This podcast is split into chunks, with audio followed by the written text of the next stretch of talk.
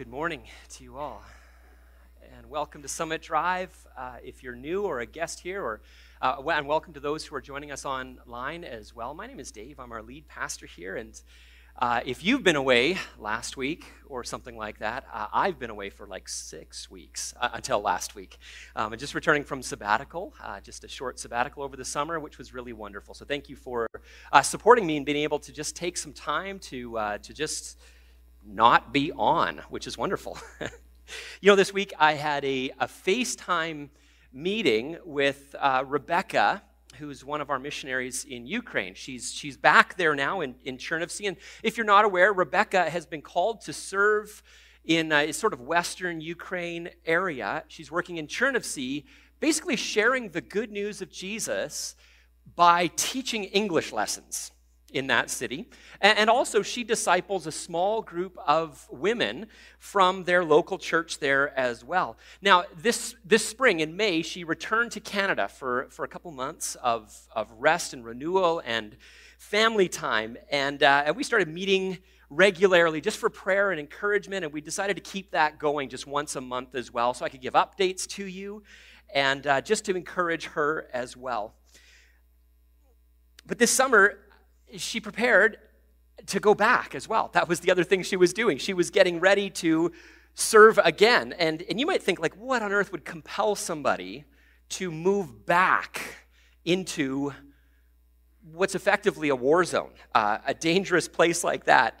And in our conversation this week, even she told me she had, she had just been walking through the city. You walk everywhere there. I went in 2019 with her and, and Eric, and we visited Dan, another one of our missionaries, and you walk everywhere. Okay, so you, you put on like dozens of kilometers, it seems like, every day. And, and she said this, this week when she was back, she was walking through the city, and on just one walk, three separate occasions, she saw people just weeping in the streets. Earlier this summer, I had her share as part of the message on Sunday. And, and I asked her, Why are you going back? And she told us that Jesus came to live among us, sent by the Father into a risk filled situation to demonstrate God's love, and that she was extending that same mission and, and in fact, she was participating in that very pattern of mission, of being sent as Jesus was sent. She said she was not going to abandon the people that God had called her to love. See, hers is a call to bring peace and hope into a situation that is literally breaking apart. You know, we are a part of that same movement, that same story. Because the weeping isn't just in Ukraine. We may not see it as obviously on our streets in Kamloops, so sometimes that happens too. But there is weeping, there's grieving, there's hopelessness among our neighbors as well. Maybe you know it personally too. And so, like Rebecca, we too, all of us, if you're a part of the community of faith, if you've trusted Jesus, are a sent people. The church, all of God's people are, are sent by God sent with his peace, sent with his purpose, and sent with his power. And, and so we're just now in the final, this is the very last message of our summer series called Shaped by the Spirit, the fruit of life with God. In it, we've been looking at how the Spirit of God generates in us and empowers us to live with the very character that we see in Jesus himself, the fruit of the Spirit, Paul calls it in Galatians 5. But in these last two messages, I really wanted to focus not on just the, the, what those fruit are or what God is bringing to bear in our life, but who the Spirit is and what the Spirit is calling us to. Last week, we saw that the Spirit is the one who fills us and who forms us. And this week, you know, we're taking the next step as well. There's another step that we need to see is, and I think this is what sets us up for the year upcoming too. See, as we come to life in God through trusting in Jesus and the work of the Spirit in us, shaping us, He also then sends us out. The Spirit who fills us and forms us to be like Jesus also empowers us for mission, to be God's sent people for God's purposes of bringing God's peace to the world. Let's just pray now as we uh, prepare to hear this text together. Father, Son, and Holy Spirit, we are here today, gathered in this room or, or wherever we're at, in, in wherever in the world listening to this, we, we know that we have come together because of the work that you have done through Jesus, your Son, in the power of the Spirit. And so we pray now that as we turn our focus on you, as we, as we look to you, Jesus, that our hearts would be, well, they would be wide open to what you want to say to us and how you want to be working in us. And cause us, Lord, then to respond with, uh, with hope filled obedience and love for you. And we pray this in your name. Amen. This morning, we're going to listen to the way that John records Jesus' first resurrection appearance, how he shows up to his first disciples, his closest followers. See, after Jesus dies on Good Friday, his body is taken down and it's buried in a tomb that's in a garden. And that morning, some of the female followers of Jesus, some of his disciples who were females, came to, to prepare his body because they didn't have time to, to, to do the proper burial thing. So they show up at the tomb and it's empty. And they have no idea what's going on. They, they, they run back, they tell the other disciples, and a few of them, two of them it says, run to the tomb, and they look inside, and, and it's empty, but they're utterly confused. They don't actually know what quite has happened. And so, Jesus shows up that very night to them. And so, if you have your Bibles, turn to John 20. I'm going to read starting at verse 19 and to 23. On the evening of the first day of the week, when the disciples were together with the doors locked for fear of the Jewish leaders, Jesus came and stood among them and said, Peace be with you. After he said this, he showed them his hands and, and his side. The disciples were overjoyed when they saw the Lord. Again, Jesus said, Peace be with you. As the Father has sent me, I am sending you. And with that, he breathed on them and said, Receive the Holy Spirit. If you forgive anyone's sins, their sins are forgiven. If you do not forgive them, they're not forgiven. Now, that final line, I know it's, it's confusing. We'll come back around to it soon enough, but it's incredibly important too. But first, let's, let's just step back and, and get a, a wide angle view, just the broader perspective here. Look at that first line again. On the evening of that first day of the week, pause. That first day language picks up earlier. If you flip to John chapter 20, verse 1, it says, Early on the first day of the week, while it was still dark. And that language, if you're a Bible reader and, and, and John's audience would know this stuff, they would just be hearing Genesis chapter 1, verses 1 and 2. That's what would be in their, in their head. And, and 3, it speaks of um, that opening scene of the Bible, speaks of the first day of God separating darkness and, and light. And the Gospel of John, from the very first words of it, is self consciously uh, speaking about creation and new creation. That's like John, John is said to be a theologian of creation. In the beginning is how John starts the gospel. That's how the whole Bible starts too. So he's bringing us right back to the very opening story of creation. Why? To show us that God is doing a new creation work. This is the story about how God is, is, is bringing God's kingdom and it's breaking in on us. So the fact that of that first day of the language, our first day of the week language, it's incredibly significant. We'll see how it more in a moment. But I want us to focus. I actually want us to go back from the text we read and just look at the experience of Mary Magdalene for a moment. She's one of Jesus' earliest followers, and she's the one who'd come to the, to the garden tomb. And, and the text then pictures her as, as crying. Like the tomb's empty, she doesn't know where Jesus is. And so, yes, these, these tears of Mary signal this moment of hopelessness for her. And I actually think that connects with our moment. I was thinking about that conversation with Rebecca about people crying in the streets. It, it connects to this sense of like, what if this place that we're in right now, what, what if this place of brokenness and loss, of grieving, like, what if that's all there is? And that's where she is, and that's where many are today. So Mary is crying, and then we read that she's, she's talking. These two angels begin speaking to her, and they're asking her, Why are you crying? And she says this in verse 13 They've taken my Lord away, and I don't know where they've put him. And then we read this. At this, she turned around and saw Jesus standing there. And, and they begin to have this conversation about why she's crying. And, and then we read this little line. It said, thinking he was the gardener, just stop. We don't know why she didn't recognize him. Maybe her eyes are just so full of tears. Maybe the sun's behind him. We don't, we don't know. We're not told. But she was not expecting Jesus, the one she saw crucified, to be standing there speaking to her. She had no expectation for Jesus being alive.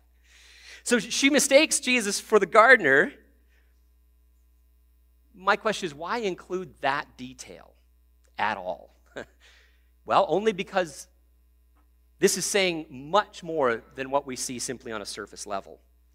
True, she thought he was the gardener, but she's unintentionally saying a whole lot more than she even knows. Question. It's a trick question, so maybe don't answer quickly. It is a trick question. Question Is Jesus the gardener? Well, no.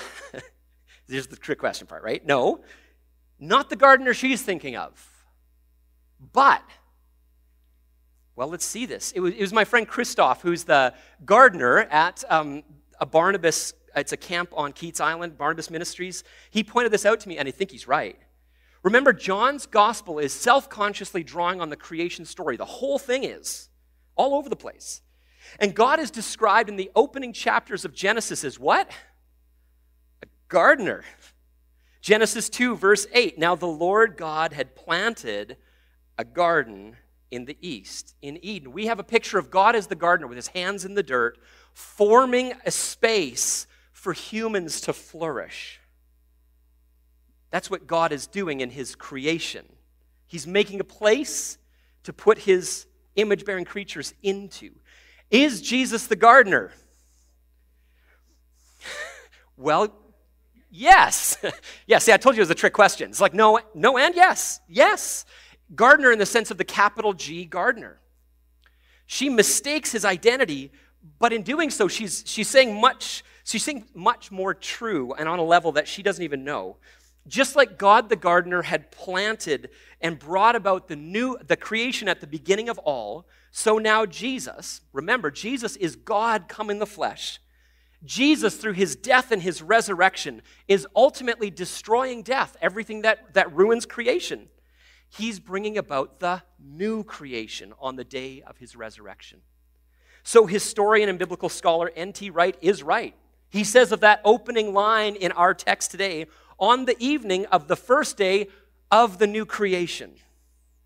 And Jesus' work on the cross, of his bearing our sins and defeating evil and death, he's bringing about a whole new world. This is creation reloaded, you might say.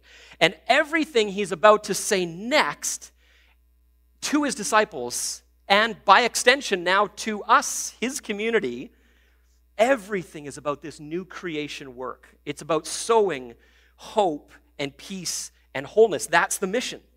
See, notice what Jesus says next. We read that these disciples were afraid. They're afraid of the Jewish authorities who know that they've linked themselves up with Jesus, they're afraid that they're going to be dragged out and hung on crosses as well. But that fear in this next moment is transformed, it's transfigured, it's taken up and, and changed. Just look at what we hear next. Jesus came and stood among them. That alone, we read in Luke's gospel, brought another level of fear. They think he's a ghost. They, they have no idea what they're seeing. And so Jesus showing up in front of them actually makes them more scared. Remember, the doors are locked, and yet he shows up there.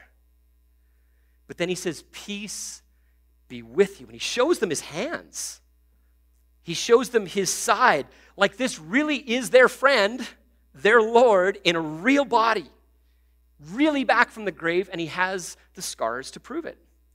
So their fears begin to dissolve as they stand in the presence of the risen Jesus. And in its place, in the place of that fear, we see joy welling up. Overjoyed, we read, when they saw the Lord. They see him for who he is, the risen one. Now, some people have said this peace pronouncement, it's just really the, the typical Jewish greeting. It's like saying hello. But I think there's much more going on here.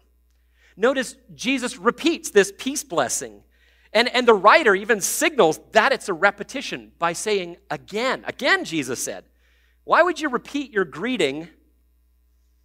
It's awkward, isn't it? The repetition tells us pay attention here. So let's do that. First, just pay attention to the fear. The disciples, I think, had plenty of reason to be afraid. Every Jewish messianic movement, and there had been several before Jesus came, every one of them ended with the would be Messiah being killed and then their followers being crushed and dispersed, killed, many of them. They're expecting the same. No wonder they're scared. No wonder the doors are locked. But here Jesus is. It says, among them, and this greeting, though yes, it is standard to some extent in the Jewish world, it's really a summary of what he's just accomplished for them on the cross. He's bringing reconciliation, peace between God and humanity. And his resurrection, the fact that he's, he's standing there alive, this signals the beginning of that inbreaking of the kingdom, of the new creation come. See, the word peace is, is shalom in Hebrew, and, and it means wholeness, completeness, soundness, or total harmony. Things are as things were always meant to be. That's what peace means in the Hebrew language. It's not just an internal sense of well being, though it includes that. It's God's design for relational wholeness at every level at, a relationship with God, our relationship with others, our relationship with our own self, and that's that internal one, and our relationship with the rest of the created order. This is the world healed. This is healing that breaks in. No wonder their fears turn to joy. Jesus has defeated death itself. Whatever happens now, whatever pressure or persecution they face, and they will face plenty, actually, they can now see that it's not ultimate. So the question for us is like, like what if we just lived with that today? What if you recognize that Jesus was alive and with you and in you through the Spirit? How would that recast how you see or experience your fears, how you respond to those fears? Uh, sometimes fear is just there because, well, because of all the what ifs like yeah i, I just don't know what's going to happen next. Well what if this happens? Question mark. Some of you are students. You're, you're going to school you're going back to school maybe you're going to university for the first time and some of you are, are teachers you're educators and you're going back to school again as well. And so for different reasons you may be facing this sense of like trepidation that comes with the unknown of a new year you, you might have a lot of reasons to feel afraid in this moment that, that aren't related to school either. Our fears will be there. The question is never, will I fear? You're going to. We will. Of course we will. The question is never, will I fear? But it is always, will I let fear drive me? Will I let fear drive the way I make my decisions about the way? Will I respond out of fear? So we will have fear at times, of course, but we have one very big reason not to let it drive us. Because look who's in the room. And look what he brings his peace deep into our hearts. A peace that's for the whole of the cosmos, and it's coming. We sang today, King of Heaven, come down. The, the very ending words of the Bible are a cry for Jesus to come and be present again and bring his perfect peace. That's what we're asking for. That's what we're praying for. And it will come. And the, the resurrection of Jesus guarantees that that day is coming. So, this is a call. Hearing this peace pronouncement, peace to you, Jesus is saying, is a call for us to trust that He has won, that love has won, even when I feel afraid. Listen to what He says to His followers earlier in John's gospel as He's preparing them for His going to the cross. He says, Peace I leave with you. My peace I give to you. I, don't give to you as the world gives. Don't let your hearts be troubled, and do not be afraid. Some of you, and I know what, I'll include myself here, some of us need to hear that again today. when we meet the risen Jesus, we have a deep seated security because of his love for us. We have a confidence that comes from knowing who we are because of whose we are. Then look what Jesus says after this peace pronouncement. Uh, this is just going to get thickened up every time we peel a layer back. He says this As the Father has sent me, I am sending you. The word as is operative here. As, like, in the same manner. In the same way that the Father sent me, says Jesus, with his love and blessing that already rests on me, by his power and his spirit that fills me and leads me, and for the sake of bringing God's shalom to the world, as the Father sent me, in that same way, I am now sending you. Yes, that's, that's a word for Jesus' first followers. Yes, they had a unique calling in their moment. They saw Jesus, they touched him after his resurrection. So they had a, a responsibility to bear witness to that. But we today, we're still caught up in that same mission. We are still called to extend the same message of, of hope to our world and in every corner of the world. Gregory the Great, which is a pretty fantastic nickname, I would add, I like to think his friends just started calling him that as a joke. And then somehow it got written down in the history books, and, and, and we take it seriously, but I digress, and I digress badly.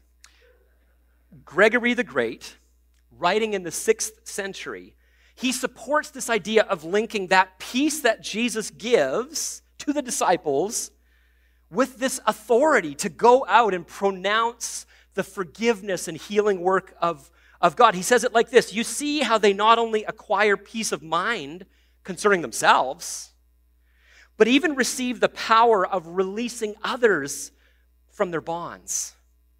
See, J- Jesus delegates his authority of being able to release others.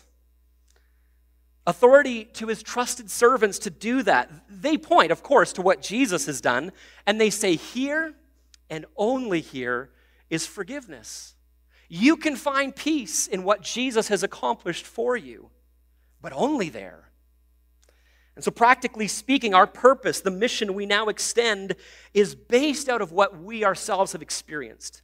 When we experience peace with God and we know that deep security of receiving His love deep into our hearts, His forgiveness of our wrongdoing, when that gets into our hearts, how could we not bring that same peace and hope and renewal to others.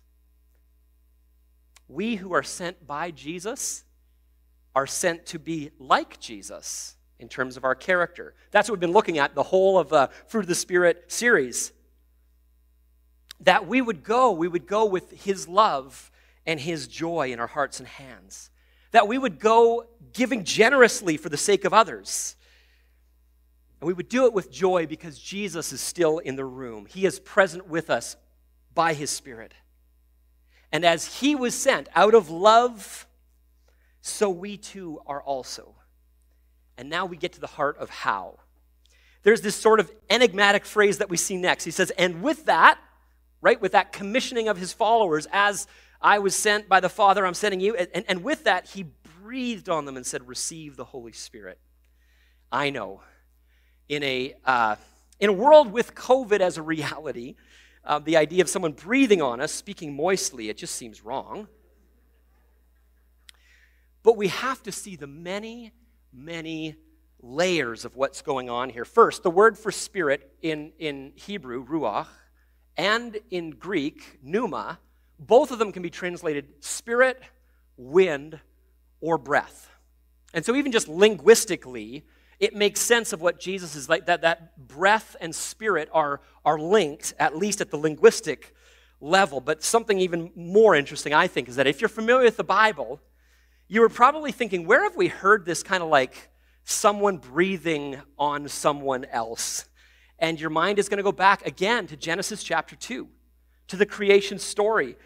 There we see this description of God forming the human out of the dust of the earth, and then God breathing his breath, his spirit, into this person to become a living being. This is that. This is self consciously and, and, and straightforwardly picking up on that creation story. This is God the Son recasting the creation story with his followers so that everyone who puts up their hand and gives their yes, you now have the breath of God in you bringing you to life. This receive the Holy Spirit language, it's preparing them for the fullness of what's to come in Acts chapter 2 for sure, of the Spirit coming and filling them and empowering them. But it's also marking out how Jesus makes his people new people, how he brings us to life. Like I said last week, everyone who turns in trust to Jesus, they receive the Holy Spirit. That's how the gospel gets applied to us. That's how Jesus becomes present to us at all times. So, this breathing on the disciples marks them as those who are now alive to God. But here's where it comes to the mission part the Spirit is working to extend the work of God in us and through us. We are empowered to live like Jesus. We've seen that the whole series. But more, we are empowered to lead people to Jesus as well. We have to see this. What, you know, what, what empowered Jesus' ministry? If we are sent as he is sent, what does that look like? Well, listen to how Peter describes Jesus. He's speaking to a group of, of Gentiles, actually, that are gathered in a home. This is in Acts chapter 10. He knows he's not even allowed to step over the threshold of that home based on the Jewish law at this point. And yet, God has called him to step into that home and said, You need to go there. And so he's in this kind of really strange place of cro- crossing boundaries. And, and here's what he begins to say he opens his mouth and begins to speak to this group of people gathered in the room. He says, God anointed Jesus of Nazareth with the Holy Spirit and power. And we see this in Jesus' life. Luke 4, verse 1. This is at basically just right after his baptism. It says, Jesus, full of the Holy Spirit, left Jordan and was led by the Spirit into the wilderness. Luke 4, 16. Jesus returned to Galilee in the power of the Spirit. And then Peter continues. He went around doing good and healing all who were under the power of the devil. That's a, a spiritual force, a person who is at work to oppress and bring people away. It says, because God was with him. So, how did Jesus live? Full of the Holy Spirit and full of power. And what does he do with it? He brings healing. He brings release from oppressive forces. He, he does miracles, he does supernatural things. And yes, actually, he grants that his followers, we see it in the New Testament, would be able to do some of those same things as well. As God enables them, it's always God's choosing and prerogative to make it happen. And yes, that's a bigger conversation for another day, but it's true. God still grants his people the ability to pray for miracles and see them happen. I've seen it happen. I've got a two volume work, I was going to bring it out here by Craig Keener, recording just examples of that in recent history that are verified at different levels, and he acknowledges that. But it's wonderful. Come and borrow those books from me, you'll be encouraged. All that to say is that the Spirit who filled, led, and helped Jesus in his mission is the very same Spirit who fills, leads, and empowers us to do the same things to announce his peace to the world that's broken. And here's where this touches down for us A, the Spirit will offer us help, comfort, encouragement. He'll even remind us what to say in these moments where we're, you know, drawn into this ministry he's called us to. This week in staff meeting, I, I always share my messages and kind of where I'm going with our staff, and I get input. And I just thought Rue shared a really great example of what the Spirit's help is like, and she gave me permission to share this. She was talking about this. Um, she had finished her degree program, and she was writing basically her, you know, chartered professional human resources credentialing exams. And she said she was totally overwhelmed by the process. She was also seven months pregnant. I don't know if that was maybe a contributing factor to feeling overwhelmed. But she had this wise mentor who, who had been with her in the process. And in those moments where Rue felt like giving up or was just unsure what to do next, the wise mentor would encourage her. She would offer these little suggestions that would just fill her with confidence. She was that voice that say, Rue, you can do this. And remember this, you actually know this stuff. One of the names Jesus is, is given in the New Testament is uh, paraclete, which means advocate. It's a person who comes alongside us like legal aid and gives us comfort and encouragement and, and reminds us of who we are.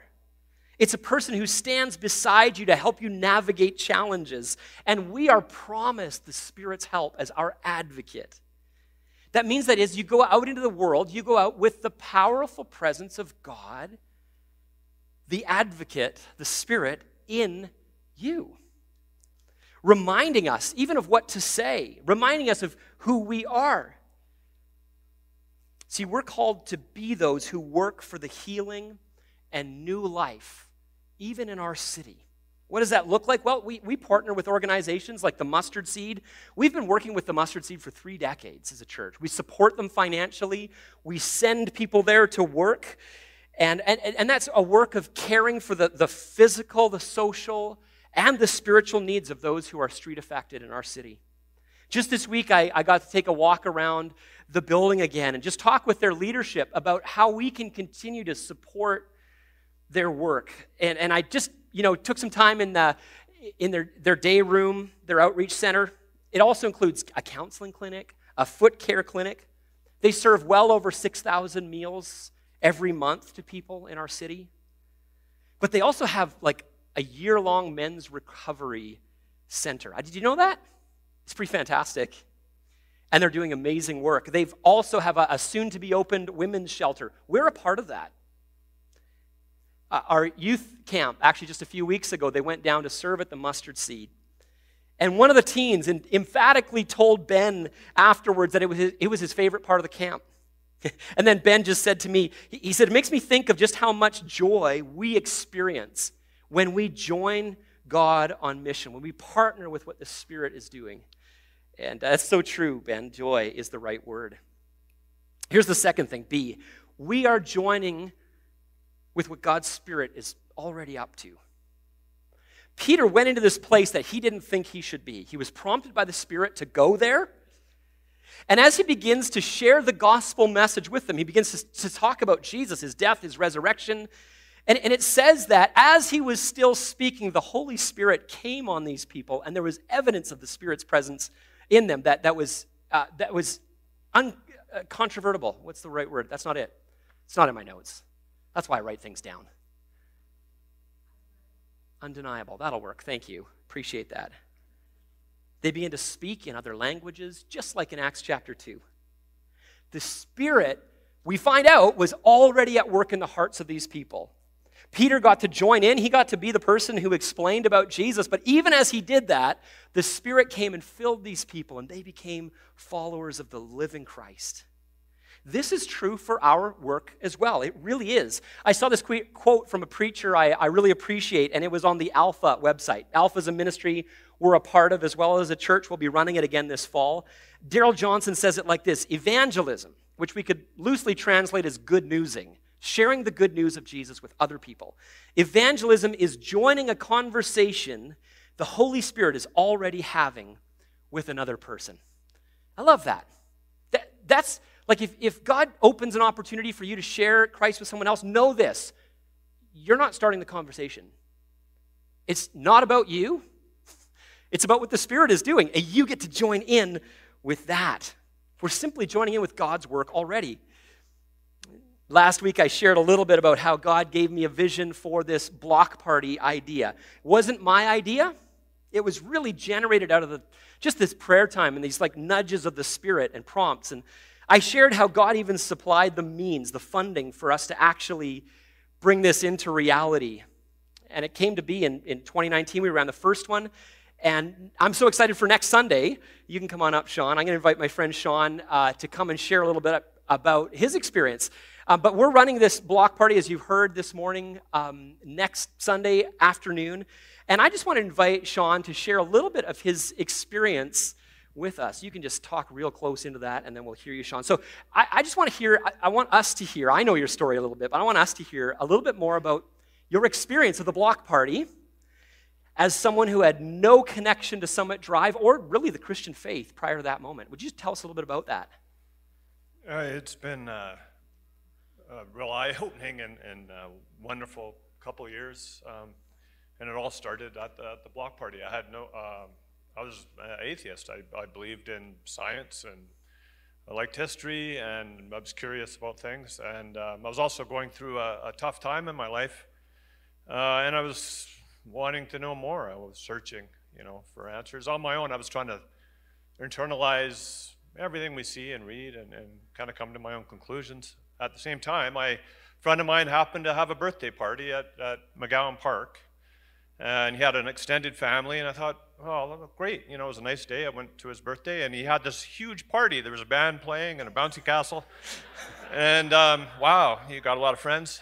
And um, so i went over to get a hot dog and uh, yeah it was actually you're associated with the summit church was having their block party. So it was not it wasn't all his some of his family was there but um, so uh, yeah i just um, felt really warm and uh, I was surprised that they would be doing this in, in the community and, and just um, putting on this, uh, you know, wonderful music, and um, everyone seemed pretty happy and to be enjoying themselves. And um, later on that evening, I, I went home and um, I just fired off an email to Summit Church. Um, you know, just a spontaneous thing that I did, and um, didn't really think about it. Uh, and then the following Sunday, I just walked in the door over there, and uh, wonderful man came up to me and shook my hand, and he said, "You must be Sean, and my name's Harry." And um, yeah, he, okay, uh, wow, you guys are really friendly here. but um, came in and um, went to that service, and uh, afterwards, Harry invited me to meet him for coffee, and you know, just kind of explain what what God was and what the church was. And I talked, we kind of debated, really. I mean, I talked about what I told him what I felt, and I, I was, I just didn't really understand it. Um, and, uh, uh, you know, yeah, I didn't, didn't have a clue um, about God and about religion. And um, so it was just a slow process of, and Harry is very patient, and everybody in the, in the church that I met was so welcoming and, and, and open. Um, yeah, it was great. And um, so that was just the start. I just kept coming, and then eventually um, uh, invited me to come to Alpha, and um, you know, just kind of continued this this whole message of um, uh, being open and, and, welcoming and explaining. Uh, um, to me, and you know they use this term about the the good news, and I'm, what does that mean? You know, I don't know what that is. Good news. What are you guys talking about? But um, slowly through Alpha and uh, listening to Nicky and um, Pippa talk about, uh, you know, he, he was an atheist. He went to university. He just sat down and read the Bible and, um, you know, came to his own conclusions and realized that, you know, it was a true word. And um, so I continued and uh, you know, I started to realize um, through my own inter- internalizing and thinking that the good news is a wonderful story. It's just that we're all loved. And um, we're all loved by God. And, and uh, you know, I, I, I, you welcome that in and, and, and just foster that feeling. And, and uh, eventually I realized that, you know, I wanted, uh, Harry approached me about being baptized. And and uh, I felt I was ready to be baptized. So that was January uh, 12th, 2020. And so that was a pretty fast process. That was like six months, I guess. And um, anyways, I'm still coming here, and just it's just wonderful and so slowly learning and, uh, and growing. Yeah. Hey, Sean, thank you so much. Yeah.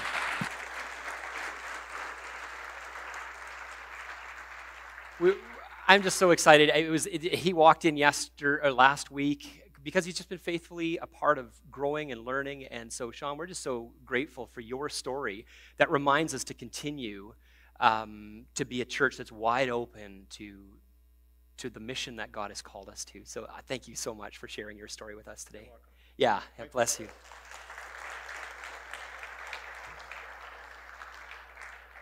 Now, this block party, it, it, it's a lot of work. There's a lot of resources that are getting poured into this time, energy, prayer and it's our joy. Why? Because God loves the world He made. He loves our neighborhood and our neighbors. And we want to build bridges that say, We see you, we love you, we're for you. We want to create points of connection that demonstrate the love of God for others, the joy of God's life in us to those around us. We send missionaries around the globe and we send them across the street. We want to support missionaries in far off lands and in our own city too. And so, as the worship team comes and as we prepare for the table, I, I just want to give two more brief encouragements.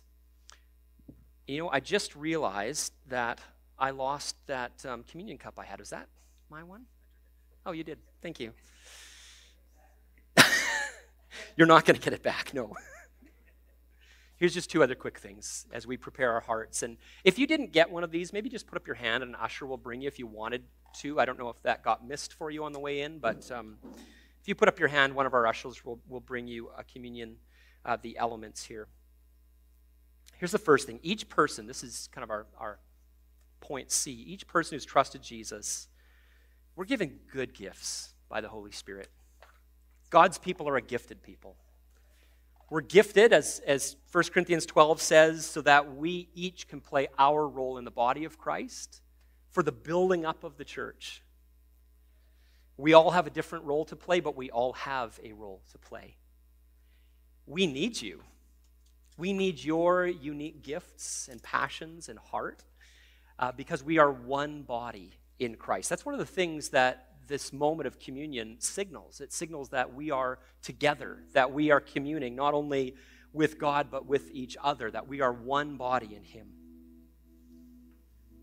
And last, the vitality for these missional endeavors means using the gifts of the Spirit in the way of the fruit of the Spirit.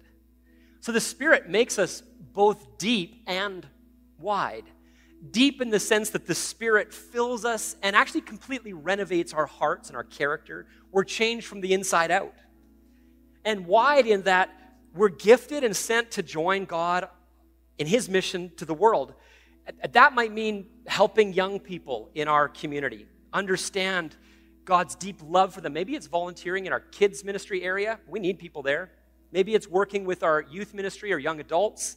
We need people there. But we don't just need bodies we need people who are filled by the Spirit and filled with the love of God for others. People who will be sent in the same way as Jesus was sent. So now, as we come to the table, we come to a table really that Jesus has set for us.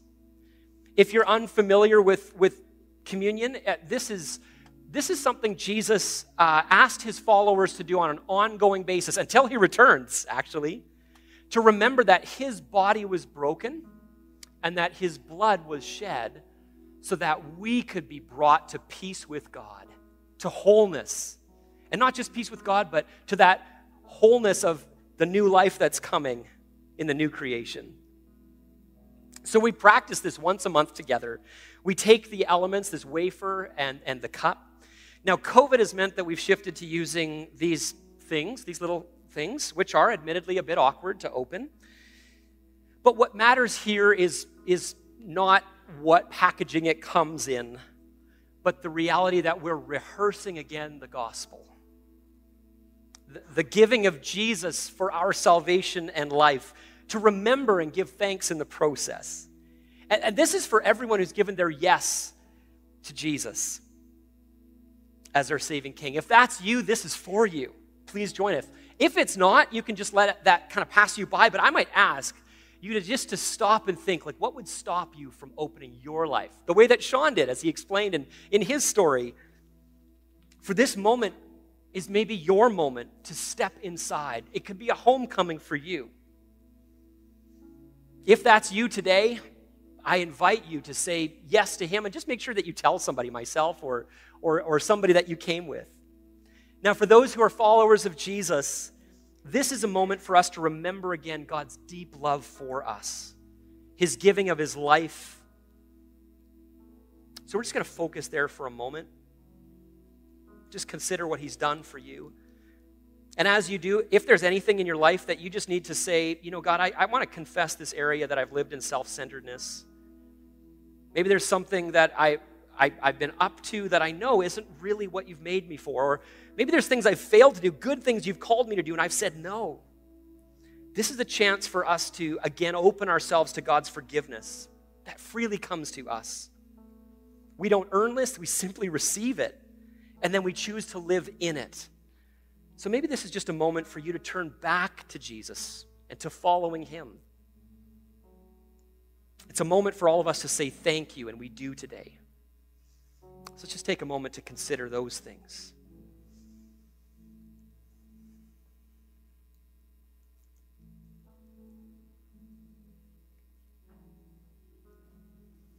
Jesus, your life was broken so that you could mend ours. You gave of yourself in love so that we could know that we were loved and that we could become people of love.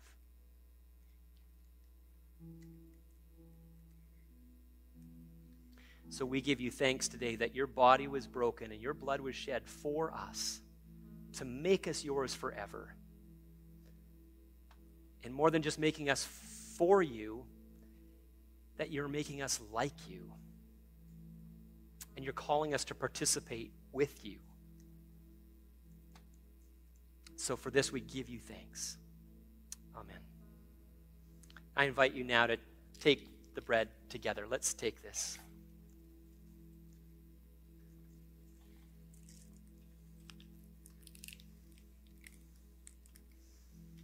And Jesus also took the cup when he was meeting with his disciples before he went to the cross and said, This, this cup is the new covenant in my blood. This represents what I'm about to do for you, for the forgiveness of your sins.